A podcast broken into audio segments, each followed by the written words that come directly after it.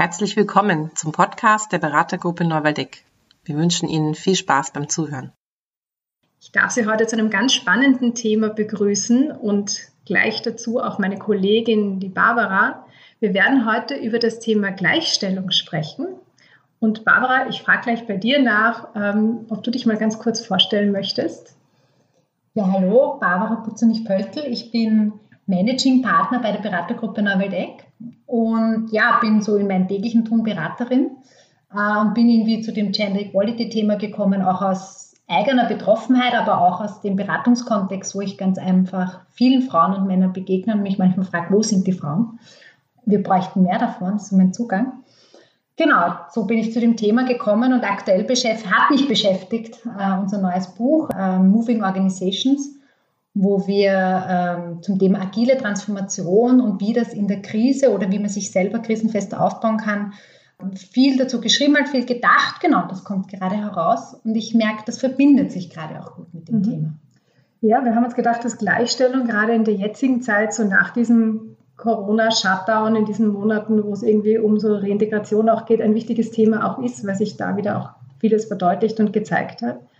Du hast jetzt zwei Begriffe verwendet, einmal Gleichstellung und einmal Gender Equality. So, wie ist denn dein Zugang zu diesen Begriffen und vielleicht auch so, was steckt da dahinter? Es gibt mal einen Zugang, der ist mein ganz persönlicher. Mhm. Ähm, ganz einfach selber zu spüren, wie es ist, nicht in dieser Gleichstellung zu sein und gleichzeitig immer wieder aus sich auch dieses Recht erkämpfen zu müssen oder auch nehmen zu dürfen müssen, würde ich jetzt mal sagen.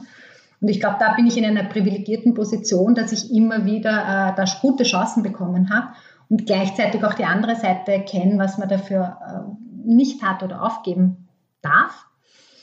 Ähm, und gleichzeitig auch ein ganz persönlicher, ich habe zwei Kinder und davon ist die älteste ganz einfach eine Tochter, die 16 jetzt mhm. ist und gerade in diese Welt hinausschaut und so sich fragt, wo, wo ist da ihr eigener Platz? Und ich dann aber auch so einen kleinen Schmerz darin spüre, wenn ich sehe, da haben nicht Frauen immer so viel Platz wie andere mhm. auch. Genau.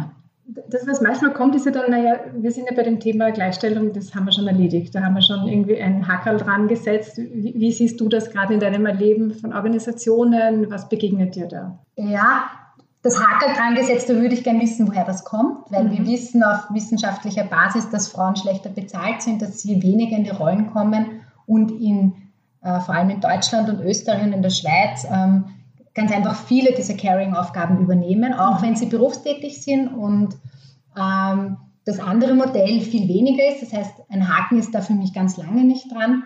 Insofern, glaube ich, haben wir in unserer Gesellschaft einen Auftrag. Das wäre so dieses auf der menschlichen Ebene sagen, was wollen wir für eine Gesellschaft? Aber ich habe da noch einen ganz anderen Blick mhm. drauf, nämlich gerade wenn es um Organisationen geht, dass man herausgefunden hat und dass man herausfindet, dass wenn Frauen nicht dasselbe geben können, weil sie halt in irgendeiner Form nicht die Möglichkeit dazu haben, Organisationen auch nicht davon profitieren. Das heißt, sie bringen sich selbst in eine schlechtere Position. Und das finde ich spannend, auch von der Brille mal hinzuschauen, zu sagen, was verlieren wir dadurch eigentlich auch und welches Potenzial schöpfen wir hier nicht aus im Sinne von Innovation, im Sinne von Entwicklung, das finde ich hier nochmal einen ganz spannenden Punkt, dass das nicht nur den eh zu unterstreichenden Gleichstellungsaspekt hat, so in, in Bezug auf Menschenrechte, sondern auch, dass es einen nachhaltigen negativen Effekt hat. Mhm. Gesellschaftlich und in Organisationen. Und warum ich, also natürlich als Beraterin bin ich an Organisationen interessiert, aber Organisationen haben nochmal so was ganz Spezielles, weil die sind so ein Biotop, das etwas schneller und besser gehen kann als in einer Gesellschaft. Gesellschaftlich, wir kennen das Thema Black Lives Matters. Ähm, mit dem kann man das gut vergleichen. Man könnte jetzt sagen, hey, das ist eh easy, wir sind gleichgestellt. Ich gerade in meiner Position ähm, erlebe das vielleicht an vielen Stellen. Und gleichzeitig wissen wir aber, dass strukturelle Diskriminierung da ist. Und in Black Lives Matters, finde ich, ist es gerade ganz stark sichtbar und spürbar. Und ähnlich ist es mit dem Thema Gleichstellung. Mhm. Hast du da irgendwie so ein, ein, konkreteres Beispiel für dieses Thema der strukturellen Diskriminierung? Was kann man darunter verstehen und wie kann man es möglicherweise auch äh, verändern? Da gibt es unterschiedliche Aufschlagpunkte. Fangen wir an ähm, bei der Art und Weise, wer sich für was bewirbt, für welche Positionen. Mhm. immer wieder kommen Organisationen zu uns, wir würden gerne mehr Frauen in Führungspositionen haben, aber sie bewerben sich ganz einfach nicht. Und dann stellt sich die Frage, woher kommt das? Und zum Beispiel arbeiten wir dann mit den Organisationen daran, das fängt an bei Texten, das fängt an bei äh, der Art und Weise, wie man die Personen einladet und ganz speziell auch zu fragen, naja, welche Vorbilder haben Sie in der Organisation? Mhm. Und was funktioniert denn da? Und ich habe jetzt gerade aktuell in einer Organisation, ähm, wo gerade viele sehr talentierte junge Frauen in äh, äh gerade alle gleichzeitig Kinder kriegen. Mhm und sich jetzt wirklich so die Frage stellt, wie können die gut zurückkommen? Mhm. Und dadurch, dass es gleichzeitig so viele sind, haben, werden wir jetzt einen Weg, wollen wir gemeinsam einen Weg finden, wie können das Umfeld geschaffen werden, dass diese Frauen, die alle super gescheit sind, viel dazu beitragen können, wie können die da gut an, ankommen wieder und ihren Beitrag leisten. Und das ist auch im Sinne der Organisation, das ist aber auch auf das, im Sinne der, der Frauen. Und da einen guten Kontext zu schaffen, ist eine Herausforderung, weil, und das wird an der Stelle aus meiner Sicht immer spürbar, da trifft, treffen halt auch so kulturelle Prägungen, die uns gar nicht auffallen, die so. Welche sind das zum Beispiel? Hast du da, was begegnet dir da so im Alltag? Mir fallen viele Sätze ein, die so dagegen sind, genau. irgendwie so, naja, nee, Kinder ich, brauchen das. Ich, und ich, also. ich hatte mal so eine spezielle Situation, dass ich einen Artikel gelesen habe, wo drinnen gestanden ist, dass äh, gerade im, im, medizinischen Kontext oder in der Forschung mhm. ähm, auf Universitäten gleich viele Frauen, Männer, die, die dann da zusammenkommen, fast immer die Frauen in Karenz gehen. Wenn man die Personen direkt fragt, sagt jeder, ja, wir haben das Individu wir sind gleichberechtigt, äh, wir haben beides immer draufgekommen, dass es besser ist, dass der Mann die, den Forschungszweig geht und ich bei den Kindern bleibe. Und es war immer gefühlt bei jedem eine individuelle Entscheidung. Aber wenn man aufs Ganze schaut und sagt, 97 Prozent der Entscheidungen fallen gleich, stelle ich mir die Frage, was ist da die individuelle Entscheidung dahinter? Und da ist natürlich schon die Frage, was ist der kulturelle Kontext und was kann die Organisation tun, äh, damit ein anderes Bild entsteht, dass Frauen auch sagen könnten, hey, mein Forschungsweg ist genauso wichtig wie deiner.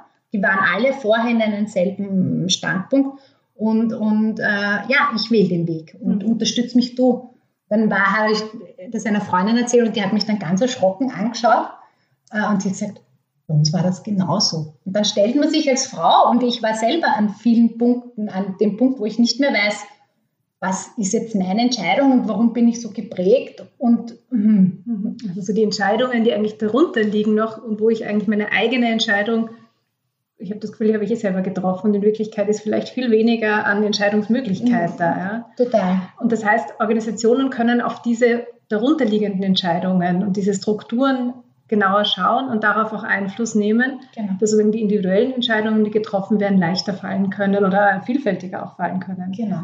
Und das sind ganz subtile Dinge mhm. auch, die aus meiner Sicht, wenn man sich nicht intensiver damit auseinandersetzt, nicht aufgedeckt werden können. Und äh, da einen Blick dafür zu gewinnen, wo sind diese Hebel, äh, ist total interessant. Und wir haben ja, ich glaube, vor einem Jahr äh, äh die, die syrische Lasi eingeladen von der Harvard Business University und haben uns ja mit dem Thema aus der Forschungsperspektive noch einmal auseinandergesetzt. Und sie hat ein super Beispiel gebracht, die hat gesagt, wie kann man Verhalten verändern? Sie hat gesagt, denken Sie an Hotelzimmer. Wie war das früher? Früher hat jeder einen Schlüssel gehabt mhm, und immer wieder sind die Lichter brennen. Mhm. Äh, die Kennen wir alle, ja. Ja, genau, das Licht haben wir vergessen zum Abdrehen. Wenn wir heute ins Hotel gehen, hat jeder eine Karte und wenn man rausgeht, damit man bei der Tür mhm. wieder reingeht, muss ich die Karte rausziehen. So ist es keine individuelle Entscheidung mehr oder drehe ich das Licht ab oder an oder vergesse ich drauf, sondern es ist, wird ganz einfach ritualisiert. Und es ist so quasi wie ein Hebel. Und genau darum geht es auch bei Gender Equality Dinge in Organisationen zu finden, dass man nicht mehr drum herum kommt. Gibt auch das Beispiel, ich weiß nicht, ob du das kennst, aber dieses Auf, man soll zu Fuß gehen und nicht mit dem Aufzug fahren. Ja? Und das ist eine individuelle mhm. Entscheidung und dann denke ich mir, ah, heute bin ich müde, die Tasche ist schwer oder so. Gibt es keinen Aufzug und dieser abdreht, muss ich die Stiegen gehen. Mhm. Die Frage sind, wo kann man den Aufzug ganz einfach auch entfernen, damit die Stiegen gegangen werden mhm. müssen. Mhm. Und davon auch alle profitieren am Ende mhm. des Tages. Das heißt, ein Stück ist es ein Veränderungsprozess, der dann gestartet wird, auch in der Organisation. Was ist denn das, wenn wir so, wir waren vorher so bei dem Thema, was begegnet dir so an, ich will fast sagen, Hindernissen oder so Sätzen, die dann immer wieder kommen. Was ist denn das? Wir sitzen da als zwei Frauen warum das auch für Männer interessant sein muss, eigentlich, dieses Thema. Ich hätte schon auch Antworten, aber ich frage einfach dich noch. Ja, ja. Was geht dir da so durch den Kopf? Dass ja. das nicht nur ein Thema für Frauen ist. Ja. Das Spannende ist ja, wenn man das Thema Gender Equality bespricht, gibt es ja genauso bei Frauen äh, Personen, die sagen, eigentlich ist das gar nicht so wichtig und, und bei Männern sagen dann, das ist wichtig. Gleichzeitig, was wir beobachten, ist ganz einfach, wenn es zum Thema Gender Equality kommt, sich hauptsächlich Frauen angesprochen fühlen. Mhm. Die beginnen sich damit auseinanderzusetzen. Und aus meiner Sicht, der Haupthebel in dem ist, dass auch Männer, gerade wenn man in, in Entscheidungspositionen sitzt, wo man sagt, was ist das Beste für die Organisation, eigentlich genau so draufschauen soll. Sie lassen, man lässt ganz viel liegen an Potenzial, an Ressourcen, an Innovation, wenn man keine Rahmenbedingungen schafft, die mehr zulassen. Mhm. Und das ist aus meiner Sicht einer der Haupthebel, ohne jetzt auf eine moralische Ebene gehen zu wollen, weil das ist schon noch etwas, was wichtig ist bei dem Thema Gender Equality, glaube ich, dass es nicht zu einer Abwertung kommt, sondern böse, böse, böse, darum geht es nicht, weil auch ich als Barbara Putzer nicht äh, mache manchmal Dinge, die nicht konform gehen, ohne dass es mir auffällt. Und dass ich Frauen da nicht dieselbe Möglichkeit gebe wie Männer. Das ist halt da drauf zu kommen, was das ist, weil es halt ganz einfach so tief in uns drinnen mhm. ist, ja, dass halt eher äh, äh, Gleichstellung möglich ist und auch wirklich an vielen Stellen Hindernisse dafür da sind. Mhm. Angenommen, ich würde gerne so nachfragen, so bei Organisationen, was sind so Hebel, wie man beginnen kann? Ja? Angenommen, es hört uns jetzt jemand zu beim Podcast, sagt, ah, das Thema, ich habe es mir schon öfter überlegt oder vielleicht auch noch gar nicht so, ich würde gern irgendwie beginnen, das zum Thema zu machen da genauer drauf zu schauen. Was wäre da aus deiner Empfehlung heraus so ein guter, vielleicht auch einfacher erster Schritt, was man tun kann? Aus meiner Sicht braucht es einmal jemanden, der sich zuständig fühlt. Mhm. Das Zweite, und das ist wissenschaftlich erforscht, ist, Ziele zu formulieren, im Idealfall nach denen, die man nach außen noch kommuniziert. Das heißt, wenn ich ein Ziel hätte, dass mehr Frauen in Führungspositionen kommen, das auch äh, tauglich ist für die Außenwelt, dann würde ich sowas kommunizieren. Das wäre mal so ein mhm. erster Schritt, weil das stellt Verbindlichkeit her. Ähm, das Zweite ist, ich würde, äh, meine Empfehlung ist, in eine prototypische Vorgehensweise äh, äh, heranzugehen, sagen, man nimmt sich kleine Dinge vor, ähm, damit das schnell ins Leben kommt. Es hilft nichts, zwei Jahre ein Konzept zu erstellen, aus, man, hilft schon auch wahrscheinlich, aber ich glaube, es ist funktionaler für Organisationen, kleine Dinge zu finden, die man immer wieder integriert und auf ihre Wirkung überprüft. Mhm. Was wirkt denn hier? Ähm, auch forschungsbasiert kann man sagen, was weniger hilft, sind zu starten mit Diversitätstraining oder mit Gender Equality mhm. Die Erfahrung zeigt, dass dann eher das Gegenteil passiert sondern es geht eigentlich um eine Sensibilisierung, welche Wahrnehmungsverzerrungen in der Organisation da sind. Und da auch zu schauen, aha, eine Wahrnehmungsverzerrung zu identifizieren und zu sagen, ah, da haben wir was, da schauen wir falsch drauf oder in einem Weg, wie man auch anders drauf schauen kann. Oder hier wäre so ein kleiner Hebel und das auszuprobieren und sagen, hey, was funktioniert nicht, was müssen wir wieder anpassen. Mhm. Und da würde ich ganz einfach wirklich vorschlagen, hier so ein Schritt für Schritt Konzept zu gehen, als gleich den hehren Anspruch zu haben, alles anzugehen. Sag, bei dem Thema braucht man Ausdauer und gleichzeitig Erfolge zeigen sich dann, wenn man so eine schrittweise Vorgehensweise hat. Mhm. Und das ist auch der Grund, ähm, wir haben uns ja mit dem Konzept von, von der Harvard Business University da stark auseinandergesetzt und auch zum Thema Verhaltensdesign. Das war auch der Moment, wo wir gemerkt haben, ah, die forschungsbasierten Ansätze passen extrem gut zu diesen systemischen Herangehensweise, diesen schleifenhaften Vorgehen, ausprobieren, auf Wirkung überprüfen und da braucht man aus meiner Sicht ganz einfach nochmal so eine Basis, um die Gender Equality Themen identifizieren zu können. Mhm. Klingt so, als wäre das dann ein Gewinn eigentlich für die Organisation an sich, wenn man so auf die, die Muster, die einen antreiben, draufkommt, ohne dass die irgendwie so klar oder bewusst sind. Ja, da kommt man wahrscheinlich auf Unterschiedliches drauf. Und äh, bei mir ist jetzt dieses Beispiel mit dem Lichtschalter noch sehr aktuell, wo ich mir denke, so, ah, wer weiß, was man da noch alles an Klarheit geschaffen hat und keiner verliert mehr seinen seinen Schlüssel, sondern hat genau. ihn irgendwie bei sich und man konnte die Karten auch besser austauschen. Also da hat sich, glaube ich, vieles daraus entwickelt. Genau, das heißt, so ganz man klein. Auf die Spur dann. Ja, genau, genau, genau. Okay. Und so kleine Dinge, ich würde jetzt nicht so einen Mega-Ansatz gleich mal wählen, aber so zu identifizieren, probieren wir was aus, welche Wirkung erzielt das, das kann da ein guter nächster Schritt mhm. sein. Und es braucht, und das ist auch ein, ein, einer, finde ich, der wichtigsten Hebel, jemanden in einer Position, der oder die ganz einfach dieses äh, äh, Vorgehen unterstützt. Mhm. Ganz einfach, es braucht jemand im Vorstand, in der Geschäftsführung, der oder die sagt, ja, das Thema ist wichtig, ich unterstütze das, ähm, weil, und das ist ja da ganz wichtig, diese Vorbildfunktion extrem wichtig ist, auch wissenschaftlich untersucht, je mehr Vorbilder das gut leben, mhm. desto wahrscheinlicher ist es, dass äh, Gleichstellung wirklich auch passiert. Und wenn du sagst Vorbilder, bedeutet das dann möglichst viele Frauen als Vorbilder oder was, was versteckt sich hinter diesem Begriff Vorbilder oder geht es da auch mehr um dieses Verhalten, das gezeigt wird? Beides. Mhm. Es heißt schon noch mehr Frauen. Mhm. Also es geht nicht nur darum zu sagen, wir Männer verhalten und schaffen den Rahmen, weil das, was sich im Hirn abspeichert, ist, ich sehe einen Mann und wenn nur Männer da sind, weiß ich, das ist gar nichts auf der rationalen Ebene, sondern im Unterbewussten sehe ich mich darin nicht, dass ich da oben mitspielen könnte als mhm. Frau. Also es geht schon langfristig darum, mehr Frauen in entscheidende Rollen zu bringen. Mhm. Und gleichzeitig geht es natürlich auch um die Rahmenbedingungen und welche Geschichten erzählen wir. Da komme ich nochmal auf das Beispiel mit den, mit, der Führung, mit den vielen Frauen, die jetzt in Karenz gehen in der einen Organisation. Wenn die die Geschichten hören und schon gehört haben, dass das möglich ist mit Kind und mit Familie, dass man das gut schaffen kann oder vielleicht mit einer doppelbesetzten Position, was auch immer das dann ist, dann ist es was anderes wie, ich kenne das nicht, ich bin jetzt in Karenz und fürchte mich jetzt schon vom Zurückkommen und denke mir, ich kann eine bedeutende Rolle gar nicht einnehmen. Das macht einen großen Unterschied. Und da finde ich, haben natürlich gerade auch Männer einen wichtigen Auftrag, diese Rahmenbedingungen auch zu schaffen. Und natürlich, und jetzt drehen wir es um, es gibt sicher auch viele Männer, die genau dasselbe für sich auch wünschen, weil das ist das Feine an dem Thema äh, Gleichstellung, dass es ja nicht nur, auch wenn die Frauen, die sind, die strukturell diskriminiert sind an dem Punkt. Aber auch viele Männer wünschen sich diese Rahmenbedingungen, dass mehr möglich ist. Ja. Mhm. Und da auch unterschiedliche Lebenskonzepte möglich werden. Und das ist schon noch was Feines, weil das ist schon auch was, was ich bei mir merke. Also wir haben, mein, mein Mann und ich haben die Rollen an einem gewissen Punkt auch wirklich umgedreht, also so einen Tausch gemacht.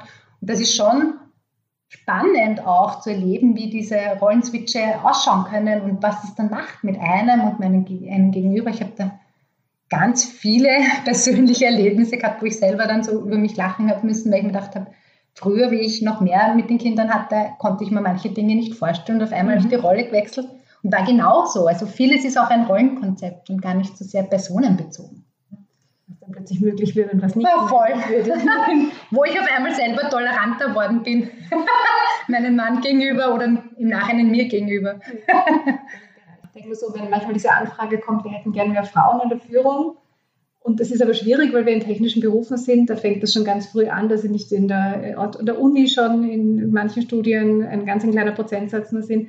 Und da sozusagen aber trotzdem in der Organisation neue Wege zu gehen und so diese alten Denkmuster noch einmal neu zu denken. Genau. Und wenn ich dir so zuhöre, denke ich mir, es ist auch was, was, äh, was so ein gemeinsames Suchen und durchaus auch etwas ist, was einen begeistern kann. Also nicht, Voll. wo es um Fehlersuche geht. Überhaupt nicht. Ja. Sondern stärker um diese neuen Optionen, die sich da auftun können durch dieses Thema. Ja. Genau, da, da merke ich schon, dass so dieses selber mal hinzuschauen, was ist da die Wirkung und dass man eigentlich nicht darum geht, jemandem zu sagen, du machst das schlecht oder böse. Das, das, darum geht es mir ganz stark. Und zu sagen, hey, wir sind da, wo wir sind das ist nichts Mutwilliges, sondern wir sind so gewachsen und was können wir daraus tun? Ja? Und da eher so, auf die, so wie du gesagt hast, auf die Suche zu gehen, wo sind da Hebel, wo habe ich eine Wirkung, welche Wirkung kann ich herstellen. Mhm. Das sind ganz kleine Sachen, das fängt manchmal bei Worten an. Ähm, seitdem ich zum Beispiel weiß, dass das Neutrale, also was Objektives in unseren Hirnen was Männliches auslöst, versuche ich auch trotzdem noch mehr Position zu beziehen. Das heißt, auch weibliche Aspekte, Worte oder Bilder da stärker heranzunehmen. Das heißt, wenn wir sagen, die Zuhörenden, wäre das etwas, was äh, in unseren Köpfen eher mit männlichen Bildern gefüllt wird. Wir genau. müssen sagen, die Zuhörerinnen und Zuhörer. Auch das Wort Führungskraft ist mhm. männlich besetzt. Ja? Äh, und auch weibliche Führungskraft nur. Ja? Was ist das weibliche Äquivalent? Ja, eine gute Frage. Ja. Weiß ich, muss man noch suchen wahrscheinlich ja. dann auch, wie, wie man das bezeichnet in der genau. Sprache. Genau. Ich würde gerne zum Abschluss, ich habe noch zwei Fragen. Äh, eine Frage ist so, es gibt bei Novel Deck auch das Gender Equality Lab. Kannst du da noch ein paar Sätze dazu sagen? Was ist da mit drinnen? Was ist so die Erwartung, die man da, wenn, wenn man sagt, man interessiert sich dafür, was, was steckt da drinnen?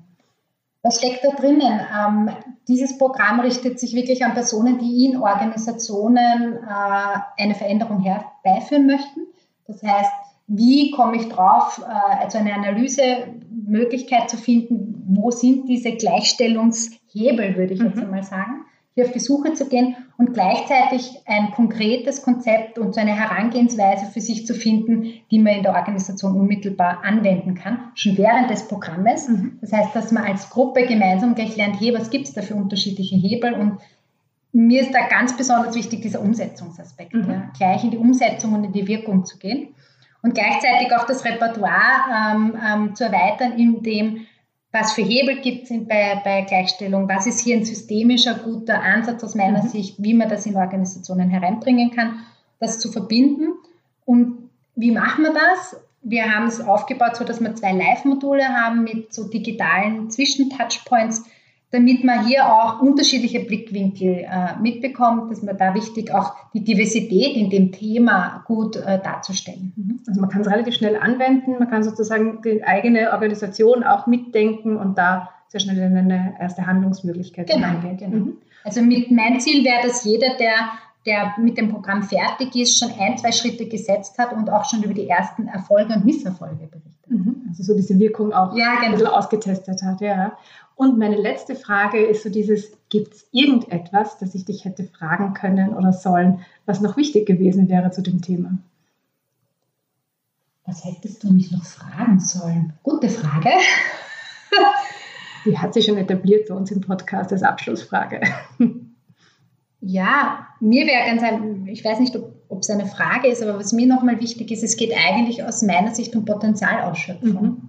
Und hier gemeinsam einen Weg zu finden, ohne dass ich alle Antworten habe, sondern eher nur einen Weg begleiten kann oder auch mitgestalten möchte eigentlich, weil es mir persönlich ein wichtiges Thema ist, so diese Zukunft mitzugestalten und Organisationen als diesen Ermöglicherinnen mhm. da zu nutzen das wäre so ein Anliegen eher. Also Organisationen als das zu sehen, was möglich wird und aus meiner Sicht auch schneller und einfacher, als äh, wir wahrscheinlich in der Gesellschaft bewirken können. Ja. Mhm.